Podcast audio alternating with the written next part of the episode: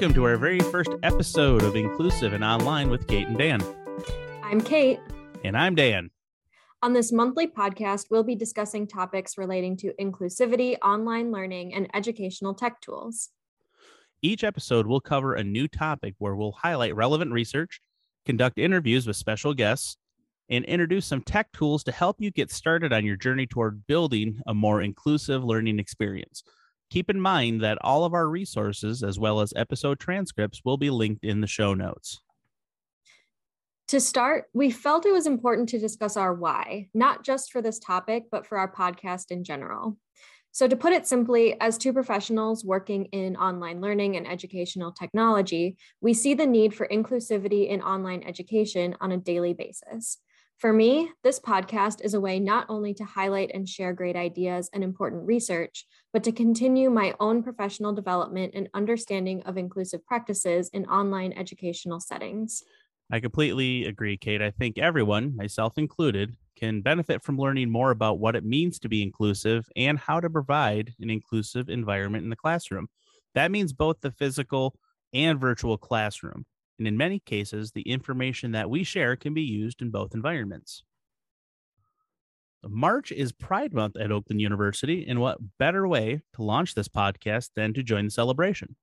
One of the more intriguing events I saw on OU's diversity events calendar was the LGBTQIA plus employee resource group book club discussion. The book is a memoir by Maia Kobabe titled Genderqueer.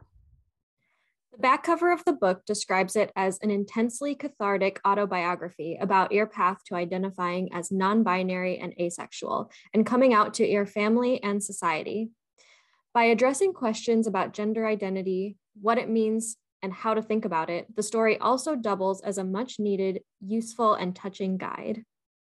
I appreciate the opportunity to learn more about gender and sexual identity issues from this book. As a white cisgender male, there are times where I struggle to relate or worry that I'm going to offend somebody unintentionally. I think that's a very human feeling to have. Sometimes I wonder, how is this about me or how does this affect me when it's probably not about me at all?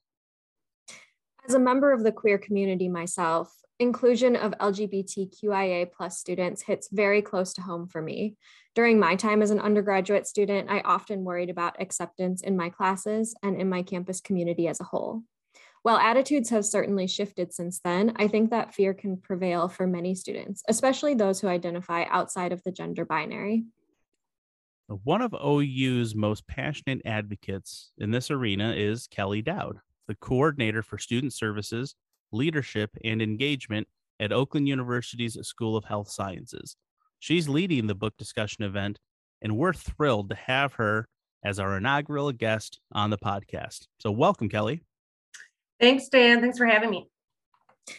So, to get us started, can you tell us a little bit about why the why LGBTQIA plus inclusion is important to you as a higher education professional? Yeah, well, first, um, I'm queer myself, um, and I want those in the community to feel supported in higher ed.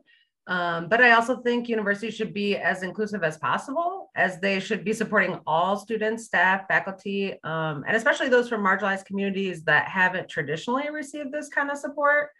Um, I also think universities can model inclusive excellence for like all other industries. Um, I think it shows it's not that difficult and something that any organization can be doing to be more inclusive. That's an interesting point because one of the tools that's really you know grabbed hold at OU in the last couple of years has been video conferencing and specifically Zoom, and that's a type of tool that's used among so many different types of organizations. Uh, what really started piquing my interest and in how gender plays out in online learning was when I started noticing pronouns in Zoom usernames. I've seen, you know, other learning management systems, they have ways for uh, users to share their pronouns. So I started thinking about how we could be more inclusive with regard to gender. Uh, what changes, if any, have you noticed on how technology and gender intersect? I mean, I think it's like a really simple way to pe- make people feel included as far as like just having your pronouns on your zoom screen like on your name. Um and it's not just for like we shouldn't be assuming a gender at all really. So like it it helps with like an international person's name that maybe you don't know how to pronounce it um, and wouldn't know what a gender was attached to it because it's not a traditional quote unquote uh, american sounding name. Um, or like when people don't have their camera on and they haven't put their picture up like we don't know we can't assume that we know their gender um, or like doctors as faculty um, you might be dr so and so in our society they might think you're male based on traditional roles and, and stereotypes. So I think it can be helpful for anyone. Um, and then it makes you think about like all the forms we fill out or like how you're described on your website or how do we collect data on campus and organize activities and like what kind of examples do we give in the classroom um, i think it helps to make you think about how we're talking about gender a, a lot, a lot of the time, um, and that we can do it in a way that makes anyone feel included, no matter their gender or non-gender assignment. Yeah, I think that's a good. And, you know, I think for me, it's really easy to then, you know, I'm like, okay, I'm aware that I should be including my pronouns and creating that inclusive environment. But then it's it's easy to kind of swing in the other direction and say, oh, well, this person isn't including their pronouns, so they must not be inclusive. But I think it's also important to be mindful of the fact that there are a lot of reasons why someone might not be comfortable at that point sharing their pronouns. Um, and, you know, keeping that in mind moving forward as well, in that, you know, those of us who are comfortable doing so absolutely can and should in order to kind of create that inclusive environment. But at the same time, acknowledging the other side of things and you know there might be students or colleagues who are not at a place in their gender identity understanding where they're comfortable sharing their pronouns yeah i think that's a really good point i think we should as i guess the professionals or like you're the one facilitating the event or something mm-hmm. like that modeling pronoun use so that folks can use it but they don't have to use it like it's not required but that you've shown that you're being inclusive in that space so that folks that are in the space that want you to know their pronouns um, can do that without it just being a like tell it to me right now and out yourself to the whole class mm-hmm. potentially yeah yeah absolutely and i think it's it's that's the important thing is providing that opportunity without providing like without making anybody feel like it's it's a requirement or that they have to do it and avoid you know putting someone in an uncomfortable position. Mm-hmm. it's an interesting point because i've heard different types of feedback on pronouns like oh well that's kind of silly we have to share that. I can clearly see that you know you're a boy. It's like well like you said we can't just assume. We can't assume in that. I look back to my days when i worked in financial aid and we had to verify you know if somebody was born or assigned male or assigned female at birth for financial aid purposes and it was really awkward for me to have to ask that uh, documentation of somebody because they may have been going through you know something where it just it really wasn't my business to to step into that particular uh, arena. In this you start to see a little bit more of it uh, appearing in zoom appearing in different learning management systems and i like that it's more about saying hey this is an inclusive place we don't have to you know have that kind of uncomfortable or awkward situation if you're familiar or, or unfamiliar with it now in genderqueer maia uses pronouns that may seem unfamiliar to most care to speak a little bit about those pronouns? Yeah, ear, ear. I think I think is what they are. Um, I think I like how folks have just kind of taken on different um, pronouns. Honestly, like I think it really has expanded my mind as far as like what you know how even just like language has been created and who's responsible for that and who gets to choose that. And so um, I think it's expanding our minds like in a lot of different ways, just thinking about, you know, the individual and who who we are and and how we describe ourselves. I don't know, I like it. mm-hmm. Yeah, I think it's it's interesting um, because when I was reading the the graphic novel, um, Maia's kind of journey toward figuring out what pronouns worked best i could definitely relate to that in terms of like trying on different labels and like coming out in the queer community. And sometimes it just comes down to like what feels right. Even if it's something that's a little bit less common um, i think it can be really validating to find that one identity that really feels right to you yeah, think and it evolves over time, right? And it, mm-hmm. um, I think I used to describe I for a long time never described myself as queer because I was in hetero relationships and was married. And um, even though I felt I was queer, I didn't feel that that was like the right term. Um, and then I uh, maybe started calling myself bisexual at one point, pansexual because I do, I am attracted to different genders. Um, and now at this point, I just use queer because it, it's an umbrella term to me. Um, but I think respecting like that everyone can have their own description of what that is and that can evolve and change over time, I think um, is a cool place to be. my cat in the mix here. I don't know if you can hear meowing in the in the recording here. Cats are welcome on this show anytime. good, good. Always. I'm sure my cats will make an appearance. Awesome. So let's turn our attention to the upcoming upcoming book club event. Um, so why did you pick the book Genderqueer? Yeah, so I wanted to say last year the LGBTQIA plus employee resource group won the Timothy Larrabee Diversity Award, um, and Tim was a, a, a queer folk person on campus who was a very strong advocate for the community, and so it was really a awesome honor to to get that award to help support programming around sexual orientation and gender identity on campus. Um, and we had been doing these lunch and learns that we did pre-pandemic um, that we got that award for. So we took that funding um, and I decided we should do a book club for Pride Month um, to just try to get folks engaged again in a more kind of a passive way, as far as like you get to read it on your own and then we can have a discussion together. Um, and when I was choosing the book, I asked for suggestions and stuff from folks. And my bestie, actually, he works at American University in DC. Um, shout out to Josh, um, they suggested that um, the book and they had read it for a queer book club on their campus. So um, I thought it would be a, a, good choice for us, especially when I found out it was a graphic novel. Um, I think sometimes book clubs are intimidating. Like you don't feel like you're going to have enough time to read the book. Like it's 300 pages. We're all so busy. Versus this was such a um, easy read, really enjoyable to get and um, quick to get through, but still so meaningful um, and a really cool way to tell your story. Um, so yeah, I thought it would make it attractive for folks to join in, um, and I'm really glad that I chose it. Yeah, and I will say when I sat down to read the book, I read it pretty much in one sitting, a few hours, and it was so engaging that it just it draws you in, keeps you going, and I I really appreciated the choice of book as well for that reason is that it was, you know, so accessible. Mm-hmm. So, conversations such as the ones we anticipate having in the upcoming book club meeting are essential to helping campus communities move forward toward understanding and accepting diverse gender and sexual identities and making campuses safe and more inclusive spaces for students, staff, and faculty. What role do you see the book club event playing in this, if any? Um, I think for those who participate, at least, um, you'll have a much stronger understanding of gender and gender identity, and what those who don't feel like they fit into that binary concept of gender really experience throughout their lives and growing up. Um, I know for myself, like I have trans and non-binary people in my life, but it really helps me to understand what they went through and potentially experienced um, as they struggled with their identities. Um, and then just how affirming it is for someone when they get identified with the correct pronouns. I think there's multiple times in the book when Maia expresses that and how much it meant to Air.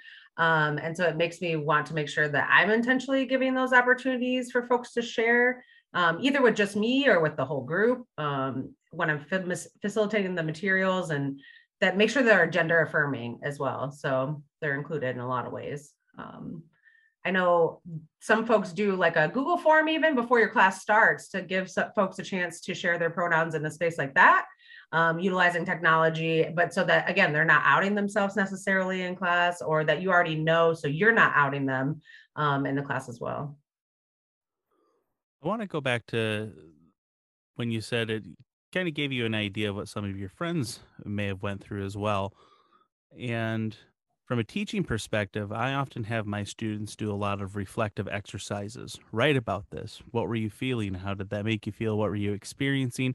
How does this content relate to your life? We often start to internalize these things and think about in the context of myself. So I had a lot of those moments throughout this book as well.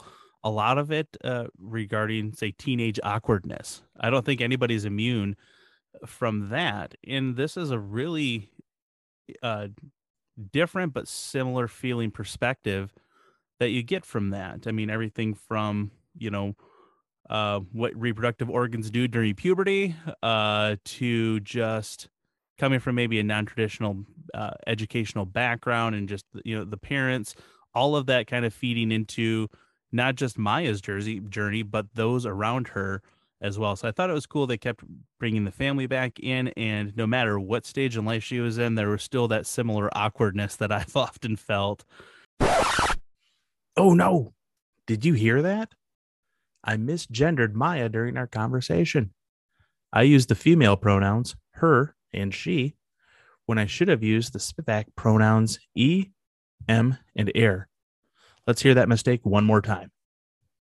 All of that kind of feeding into not just Maia's jersey journey, but those around her as well. So I thought it was cool they kept bringing the family back in, and no matter what stage in life she was in, there was still that similar awkwardness that I've often felt.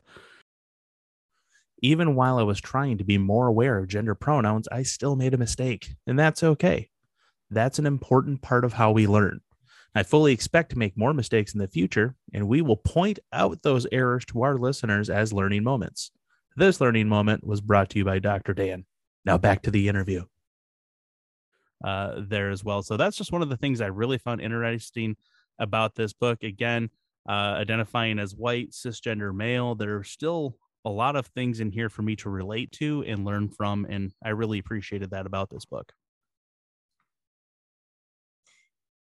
Yeah, I really appreciated as well just kind of Maia's experience developing a, a, community. And I think that that's a lot, uh, something that a lot of us go through at various stages in our lives. And I think it can look, you know, very different depending on, um, you know, depending on the person and depending on their life experiences and the context. But I think there are a lot of themes that, you know, a lot of people can relate to. And I think that you know even if someone doesn't identify as being a part of the queer community i think this book really kind of opens opens up to those shared experiences and can create that space to relate to someone who you might not have related to um, before just based on solely knowing their gender identity I think the book is technically like a youth adult, young adult novel, maybe graphic novel. But I think for especially like faculty and staff that are interested in learning more to be more inclusive, or like as a parent,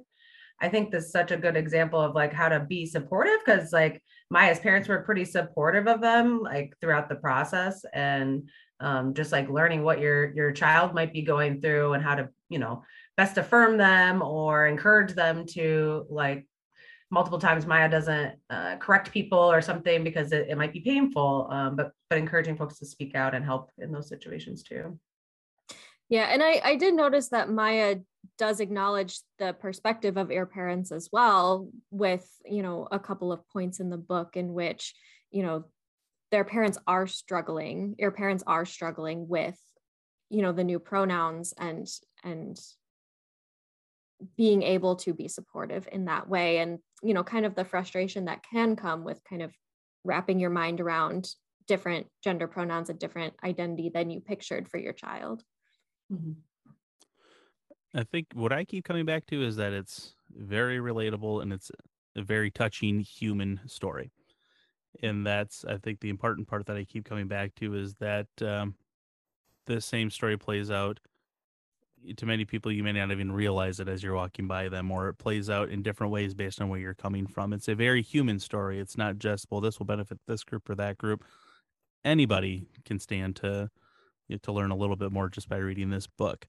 So this event the uh, the book club is being sponsored by and led by the lgbtqia plus employee resource group. So tell us a little bit more about that group and how it contributes to the ou community Sure. So the LGBTQIA plus employee resource group um, is a space on campus for queer and trans folks um, on campus to get together and get support from each other in the community, as well as finding our allies at OU. So allies, or I like to call them accomplices too. Um, those folks that are by your side and willing to fight for you are, are also welcome at OU. Uh, we do try to do, you know, gatherings and, and learning opportunities and um, you know, try to work with the administration to get more support in different areas that we see around campus. Um, but we've been working on getting the group back and up and running, uh, kind of at full capacity. We're not as maybe as um, large as some of the other groups on campus, and so hoping that this book club helps to bring some, um, and maybe the podcast brings us some support or folks that want to get more engaged uh, with the group to help provide that support for each other. Yeah, absolutely, and and we're hopeful that you know this podcast can raise raise awareness and you know maybe bring some people in who really want to participate in advocacy efforts around campus but mm-hmm. don't know where to start so are there any resources events or groups that you'd like to promote to our listeners um, well, I'd say definitely check out all the Pride Month activities that are currently going on at OU this month. Um, on the Gender and Sexuality Center website, there's a whole list and all the Zoom links or the ones that are in person as well. Um, and then National Pride Month is coming in June, so there'll be a lot of great events happening then um, that folks can get around, get into around Metro Detroit. Um, and I'd also just like encourage people to read more like queer and trans authors or like find movies and shows that have queer and trans characters, like expose your kids to these kinds of stories. Like anything that we can do to educate ourselves and our youth is just going to make it that much easier for kids like Maia to not feel alone in their journey and, and be able to be themselves and, and feel included. Well, thank you for all of those great suggestions. Um, and thank you for being here on our podcast today, Kelli. We really appreciate you being here for our inaugural episode. And we're really looking forward to continuing the conversation at the book club event next week. Yeah, thank you so much for having me and, and um, for joining the book club. And I'm excited to talk about it too. And good luck with your podcast. Maybe I'll come back. I'm passionate about lots of inclusion topics. So I'll come back and see you and um, we can chat more about all things uh, DEI. Sounds great. Thanks, Kelli. Awesome. Thanks. So, for our closing remarks, we'd like to thank Kelli for joining us today. If you liked this episode, don't forget to subscribe and rate our show on Apple Podcasts, Stitcher, or Spotify. We value your feedback, and your ratings and reviews will help others discover our show. You can also find us on Instagram at Inclusive Online Pod. And if you'd like to get in touch with us with your ideas, feedback, or requests to collaborate, you can send us an email at inclusiveonlinepod at gmail.com. And don't forget to take a look at all of our resources for today's episode linked in the show notes. Please note that we are not endorsing or sponsoring any of the products and tools we discussed in our show today. We are simply sharing our experiences with these tools, and we do not receive any compensation for mentioning these products. We'll be back next month with our second episode. And until then, we hope you feel included.